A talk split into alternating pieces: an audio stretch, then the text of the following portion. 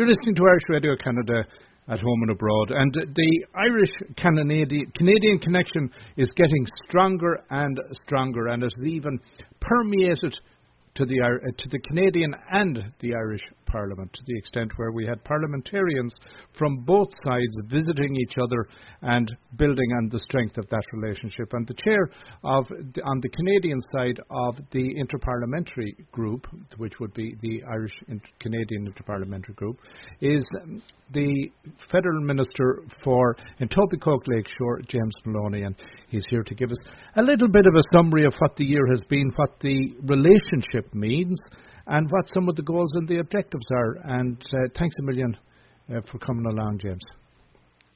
Well, listen, my pleasure. I'm always glad to to talk to you, and certainly always happy to talk about all things uh, relating to Canada and Ireland. Well, um, as an overview to start with, like the parliamentary group, how big and how many of the MPs would uh, are out there waving the the tricolour? Well, it uh, our membership is about uh, 75 MPs, I think, but there's actually there's a lot more than that who uh, you know proudly wave the flag, as you say. Um, uh, especially you know as we roll into the months of February, March, and April. But like everybody is uh, you know, I'm proud ambassador for Canada Ireland. We've got uh, we've got a very active executive.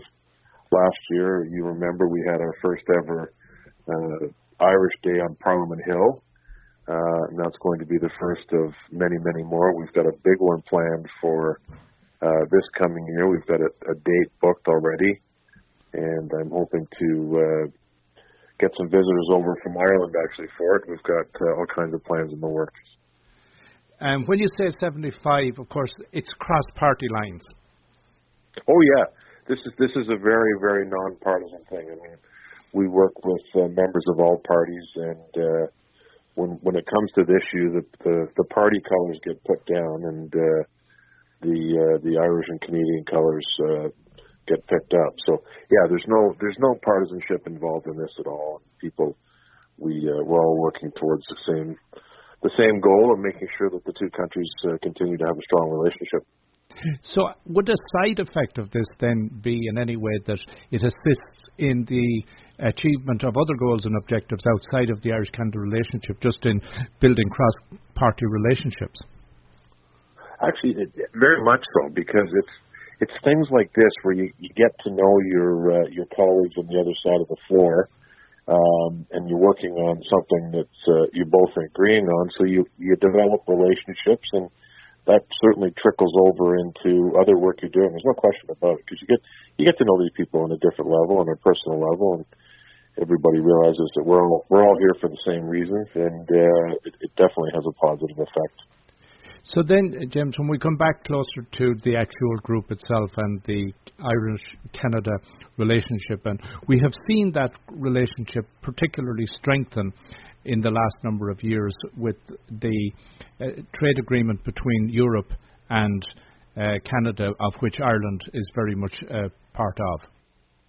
Uh, incredibly so. Like I've I've been to Ireland uh, three times in the past year, and I've had occasion to meet with the Ireland Canada uh, Business Association over there. Their membership in Ireland, I was just speaking to the incoming president over there, Chris Collinette, just uh, this past week, as a matter of fact, about some things we have uh, in the works.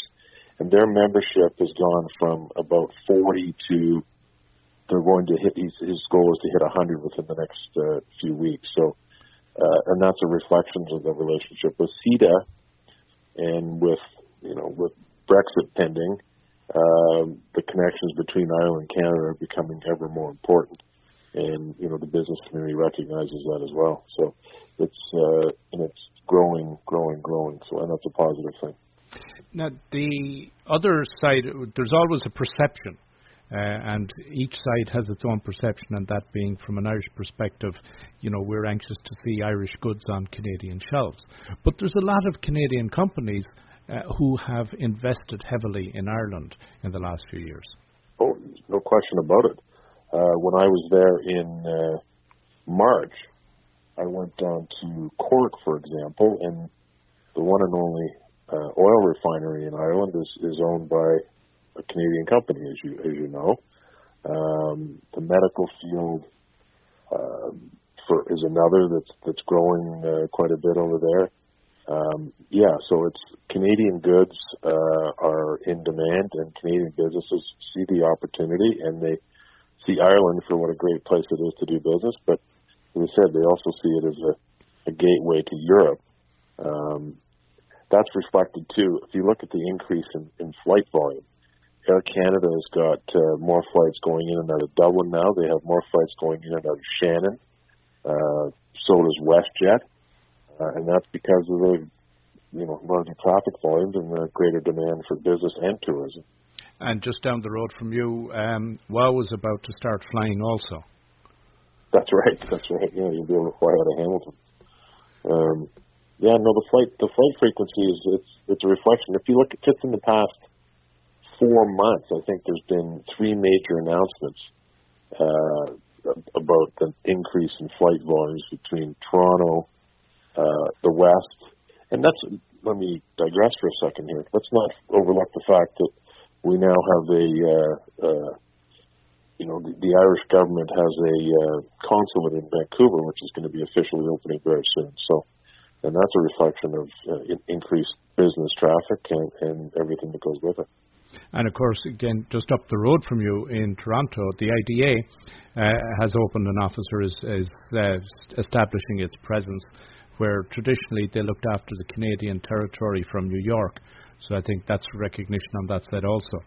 Oh, no question about it. No question about it. Look, any way you look at this, I mean, if you look at from business, tourism, uh, flight travel, transportation, um, you know, the numbers are going up, up, up, up, and that's uh, that's all very positive.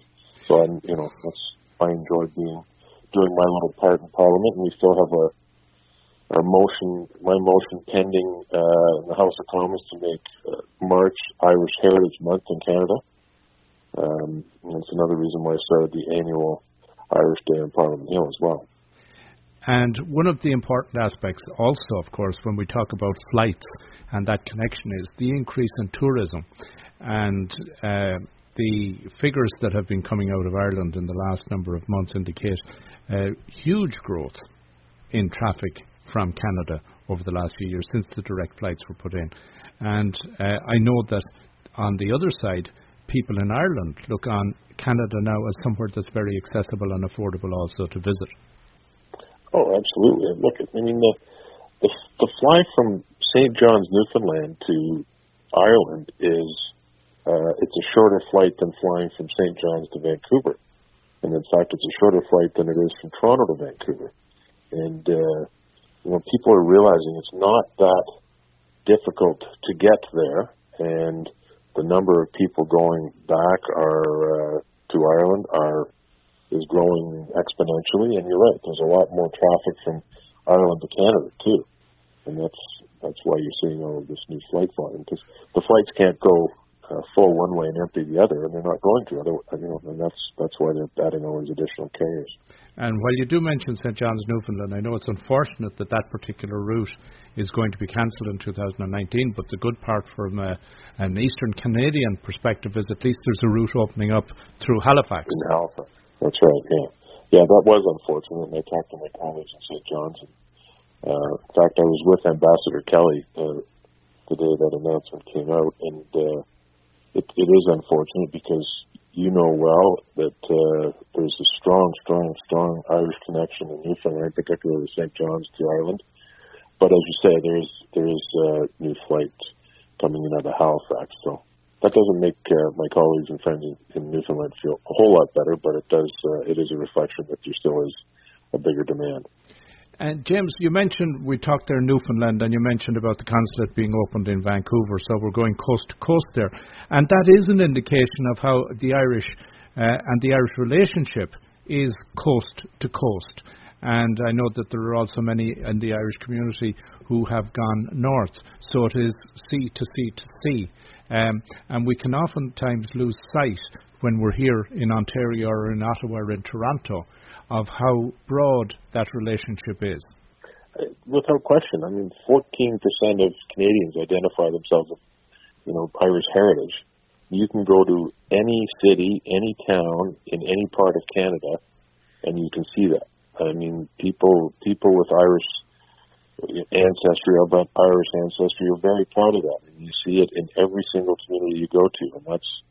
And you're right. It's not just St. John's. It's not just Vancouver. It's everywhere in between, and it's it's as far north as you can go. Um, and that's why you're seeing the new consulate open in Vancouver, and you're seeing uh, the chambers of commerce, uh, the numbers of chambers of commerce are expanding across the country. I mean, if you look at uh, Alberta now, they've got a strong Irish presence as well. So it's it's it's all very positive, and we've got we've got to seize that and capitalize that, and and that's uh, one of the things I'm trying to do through my parliamentary college. So as you look forward, then James, into 2019, uh, are there any particular um, issues or any particular objectives that you would hope that you can highlight and that you can move along? Um, and looking back on 2018, are there any particular achievements and objectives that you're particularly proud of? Well, my my number one personal objective in 2019 is to get reelected, of course. But uh, on the Irish front, um, so last year, as I said, we had the first ever Canada Ireland Day on the Hill. It was a huge success, and we had people from from Ottawa and Toronto. This year, we've got the date planned. Uh, we've got a date booked in in May and early May, and I want to build on that. And what I'm trying to do is I'm, I'm working. As I said, I was speaking last week with. Uh, uh, with some people in, in Dublin and about making it bigger and get. I want to get some Irish parliamentarians coming over for that event. We had a delegation. Uh, well, we've had a number of ministers over in the last in the last 18 months. I think there's been 15 uh, cabinet ministers come over to visit us in Ottawa and here in, here in Toronto and elsewhere. Uh, I want to try to uh, grow that number and try to get that frequency more permanent.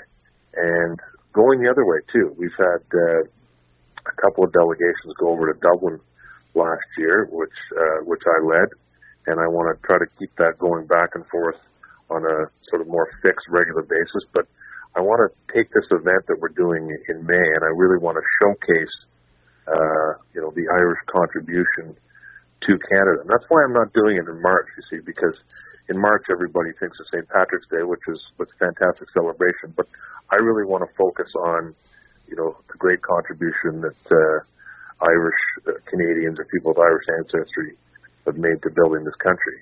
And uh, I want to spread that across the country, and I'm hoping to get people from from Halifax to Vancouver who are going to come to Ottawa for this event. I went over last summer to the um, to Carlingford, and I was part of a three-day uh, um, presentation that's run that was run by the D'Arcy McGee Foundation, and there I'm working with them as well. Possibly they're going to come over with a group of people and do something at around the same time. And we're working on uh, another trade mission from Ireland to come over at around the same time. So if we can tie all these things together, uh, this can be a really, really big year, you know, and a stepping stone to further great years. So there's a lot going on, and there's a lot of work to be done, but it's all positive, and uh, I'm glad to be part of it. So, James, you're there on Parliament Hill, and you've got 75 colleagues thereabouts who are waving the flag and proud to be Irish. Are there any other ethnic groups that are kind of jealous of you as a result? Yeah, all of them. no question, all of them. Um, but there's some, there's there's other groups like this. There's you know the uh, Canada Scotland has a group, and there's there's Canada Italy uh, Canada, Ukraine, Canada, Portugal. There's there's a number of them around the globe. Um, but let me tell you a little story. So last year, the uh, there was a opportunity available for a uh, parliamentary delegation of Canadians to go to a European country, uh, and you had to apply for the funding. And many of the other European countries, uh, most of the other European countries that have groups, put in an application. I put one in on behalf of Canada Ireland, and we got picked as soon as they read the applications. They didn't even have to do interviews. So, uh, yes, they're all jealous of us, and they should be too. One of the areas my goal is my goal is to make them more jealous. How's, how's that for an ambition? That's a good ambition. One of the things we didn't touch on actually uh, is the very strong relationship between Ireland and Canada when it comes to the movie industry. And there have been a lot of collaborative events that have achieved global and international recognition for the quality of the collaborative work. You're absolutely right. In fact, there was a new agreement signed uh, between Canada and Ireland in, I think, February of 2016 at the ambassador's home in Ottawa, and there's been that's another that's another industry which has strong ties between here and Ireland. You're right. Uh, right here in my own riding of Etobicoke Lakeshore, I have a big. In fact, I have the largest film studio campus in all of Canada. Uh, it's an industry that's growing here, and it's an industry that's growing in Ireland, and there's there's strong ties there, which we need to continue building on as well. So then, um, I suppose the the other aspect that has an impact uh, and will have an impact on the relationship, and it has an impact on Canada, it has an impact on Ireland, and it has an impact on the Ireland-Canada relationship. Of course, is Brexit, and uh, while um, nobody knows what the outcome ultimately will be uh, how do you view the implications of that? Well, first of all, no, you know, nobody that I've talked to uh, in Ireland or here, uh, you know, given a choice, wants this to go ahead. But uh, things are the way they are. Um, how it's going to play out, you're right. Nobody, nobody knows. Uh, when I was there in the summer, you talked to uh, it, it was amazing actually. I talked to several different politicians in Ireland and, and some in England, and you expect to uh, get answers about you know this is how it's going to play out, and the only consistency was that people had no idea how it was going to play out. And here we are, only a few short months away from the, the deadline in March, and that still seems to be the case. I mean, the Brexit vote is scheduled to take place on January 21st now. Uh, coincidentally, I'm going to be in London when that's happening. Um, but if if the vote doesn't go through, then you're going to have a no Brexit Brexit, and the implications for Ireland, Ireland, of course, is the biggest issues with respect to the border, and nobody wants a hard border. Um, and the deal that's on the table right now is managing to preserve that situation. So, uh, how it's going to play out, you're you're predictive abilities are probably as good as mine. Um, I just hope that it works out favorably to uh, to both countries because you know Ireland's got a strong trading partner with uh, with England, and if we don't want to uh, jeopardize that, but uh, there's also more opportunity for Ireland with with Canada and elsewhere, uh, regardless of the outcome. So we'll just have to wait and see. Look, and, and we'll know by we'll have a better picture in January, and we'll we'll certainly know what's going to happen in March. So, James, we've been talking very much here at a, at a 30,000 foot level. Let's bring it down to, to earth for a moment and uh, talk about the Maloney's and um, how the Maloney's uh, relate as distinct from the interparliamentary group to Ireland, and then uh, how the Maloney's bring Irish tradition to Canada and how it has come down through the family. Well, my ancestors came to Canada in the early 1840s, and they settled in the Ottawa Valley. They they come from County Clare, just outside of Ennis, and there was three brothers, uh, Patrick and Michael, uh, and James, which coincidentally is myself and my two brothers. Um, and they settled in Mount St. Patrick, not far from uh, not far from Ottawa, where I visited last uh, June, actually. It was the 175th anniversary of uh, St. Patrick's Parish. There's actually a, a Maloney Mountain there, which I, my dad always told me about. I, I always thought he was kidding, but there actually is a Maloney Mountain where all the Maloney brothers settled, uh, right beside Mount St. Patrick. And from there, my great great great grandfather moved to um, moved out of Ottawa and eventually ended up in the states, and then back to Thunder Bay, where I was born. My grandfather I was born in the States, moved to Thunder Bay. I was born there, and we've I've lived in Toronto for 42 years now. But so I've got uh, I met some relatives actually when I was in, in Mount St. Patrick in June, who I had not met before. They were third cousins, um, and it was actually it was great to meet them and to sit down and sort of jot out some of our family history. And I've actually met with them since, and I'm going to meet with them again to, to continue doing that. So my family goes way, way, way back.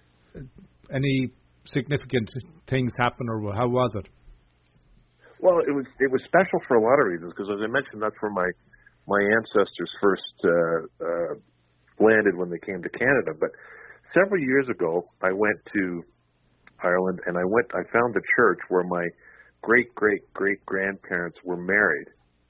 And then in June, when I went to Mount St. Patrick, and I didn't know this, and I should have, uh, I met my cousin, who I had not uh, had occasion to meet before, and my this same great great great grandparents who were married, uh, whose church I was at, where they were married, they were buried. Their plots were right outside the church in Mount, St. Patrick. So it was very very special for me, and it sort of brought things full circle a little bit. But and it was a, a pleasant surprise. And my the two brothers, the, my great great great uncles, and the graveyard was full of Maloney's that were all my my relatives. So it was uh, really the birthplace of my family in Canada. So it was a very moving experience for me to go back, to go there and see all of that. Now, you did mention that it was from outside uh, the hinterland of Ennis in County Clare. Uh, do you know which parish? Uh, yeah, and I knew you were going to ask me that. It's um, and if you hadn't asked me, I could have told you. it's a little wee it's about 10 minutes north of Ennis, and it's a little town. Well, it's not even a town. It's a church and a pub. Uh, Barefield, Barefield. Okay. Yes, and I'm sure when you were walking around there, there's you can sense the history in every respect. Well, very much so. And, and I, I went there, and we arrived. I was over there with a group of people uh, on a on a trip, and it was a Friday night, and I dragged them all up there because I was the only opportunity when we were in that vicinity to go find this church. So we went, and I got there, and it was closed. But my brother had told me a story about how this very nice woman who was a caretaker for the church occasionally went down the street to a pub nearby. So sure enough, we located her there, and her name was uh, McCracken, and she came back, and I managed to convince her to actually open the church and let me in. So um, you're right. You could sort of you could feel it uh, feel it in the air, if you know. But it's a place I have to go back and do a little bit more exploring sometime when I have more time and sometime when I'm not uh, towing along uh, several friends who were more interested in going golfing and doing things and exploring my family ancestry. I, I'm sure um, I say this tongue in cheek that you're very happy that uh, you, they, you're they came back to Thunder Bay. I'm sorry, say that again. I'm sure you're very grateful they came back to Thunder Bay. Oh, I am. I am absolutely, absolutely. As, uh, I would I wouldn't have ended up here if I wasn't in, didn't. Uh, no, you might. You, you might have been inside the Beltway. That's right. That's right. yeah, it's, all good, and of course my my in-laws. I think you know you know Eddie Brett, of course. Uh-huh and uh, they Deirdre, my uh, my better half, she uh, she actually has an Irish passport, so she's she's much closer to it than I am. I've got strong, so I've got strong ties on both sides. Um, and on that end, actually, when you mention Irish passport, one of the great things is that there are a number of people in the House of Commons carrying Irish passports. Um, is it four or five, or what's the number? Do you know? You know what? I don't know. I don't know the answer to that. Uh, there is a there is a couple. You're right. Um, I know uh, Minister McKenna and I think uh, Minister O'Regan might both carry them. Uh, I know it's. I know uh, Catherine McKenna definitely does. You know what Catherine does? You're right because her her father. You're right. Catherine would have an Irish passport for sure. Seamus? I'm not sure. He might. He might. I'm just not. I'm just not sure. I yeah, don't have the answer to that. Yeah. But I thought I thought there were two or three that definitely were passport holders. Those would be the only two I can think of. I'm not sure who else would would fall into that category. Right. Right. Well, um, and then have you brought any traditions that are now continuing down through the family? Uh, Irish traditions in the Maloney family. Um, look, my father, my father was always a, a proud Irishman. Um, I mean, I I don't know. I can't think of anything unique to the Maloney family, but we certainly celebrate our Irish ancestry uh, with great pride at all times, but particularly in March, of course. Yeah. My father, I, I grew up listening to Irish music, uh, my father always had playing, and I grew up. I don't know if you remember a band called the the Carlton Show Band. Oh yeah, yeah. They were, they were um, out of Toronto. I, I was only in the cradle when they were on the road. so was I. So was I. I was I was a young lad up in, in Thunder Bay, and they used to come up there and play all the time. So that was my my real first introduction to live Irish music was those guys. And then coincidentally, when I moved to Toronto in 1976, I was in grade school, and then I went to high school, and I became friends with a guy named Chris O'Toole. And his father, Chris O'Toole Senior, was the band leader for the Carlton Show Band. So Right. it came full circle. Yeah, it is. The music music binds everybody together, and of course up Oh, the, up the Ottawa Valley, there has always been a tremendous tradition of Irish music and the influence of Irish dance on what has become the Ottawa Valley dance. That's right. That's right. Well, Irish dancing is. Uh, I have a. Uh, Deirdre was quite an Irish dancer when she was a, a young girl, and I have a pair of her Irish dance shoes hanging in my in my bar in my basement, in my house. Well, James, I want to take the opportunity to say thank you very much indeed for taking the time and sharing with us, and wishing you and your family uh, a very, very happy season and a successful and uh, enjoyable Irish 2019. Well, listen, thank you very much. I I I very much enjoy doing what I'm doing, and I'm I I wave both flags with uh, a great deal of pride, as you know, and I'm going to keep doing that. So, thank you very much for having me on, and thanks for doing what you're doing. And uh, let's stay in touch. And 2019 is going to be a great year. Indeed. And this is the Carlton Show band with a medley from their album First Choice. It's If You're Irish medley. You're Irish, come into the parlor. There's a welcome there for you.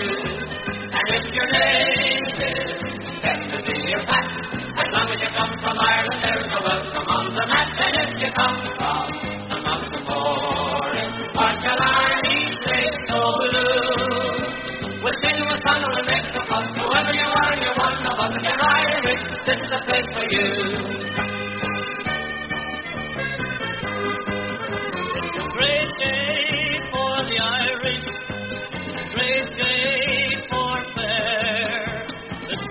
Of the will pick the Clarny.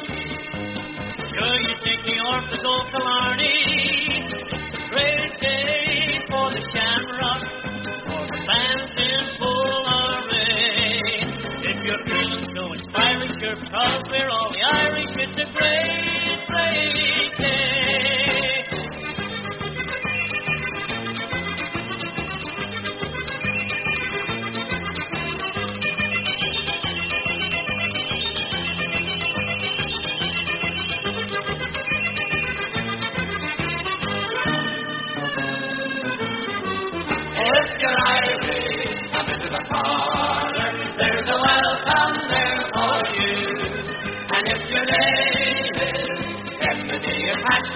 long as you come from Ireland, there's a welcome on the map. And if you come from the mountain war, or Killarney, Slate, so blue, you a song and make the fuss. Whoever you are, you're one of us. If you're Irish, this is the place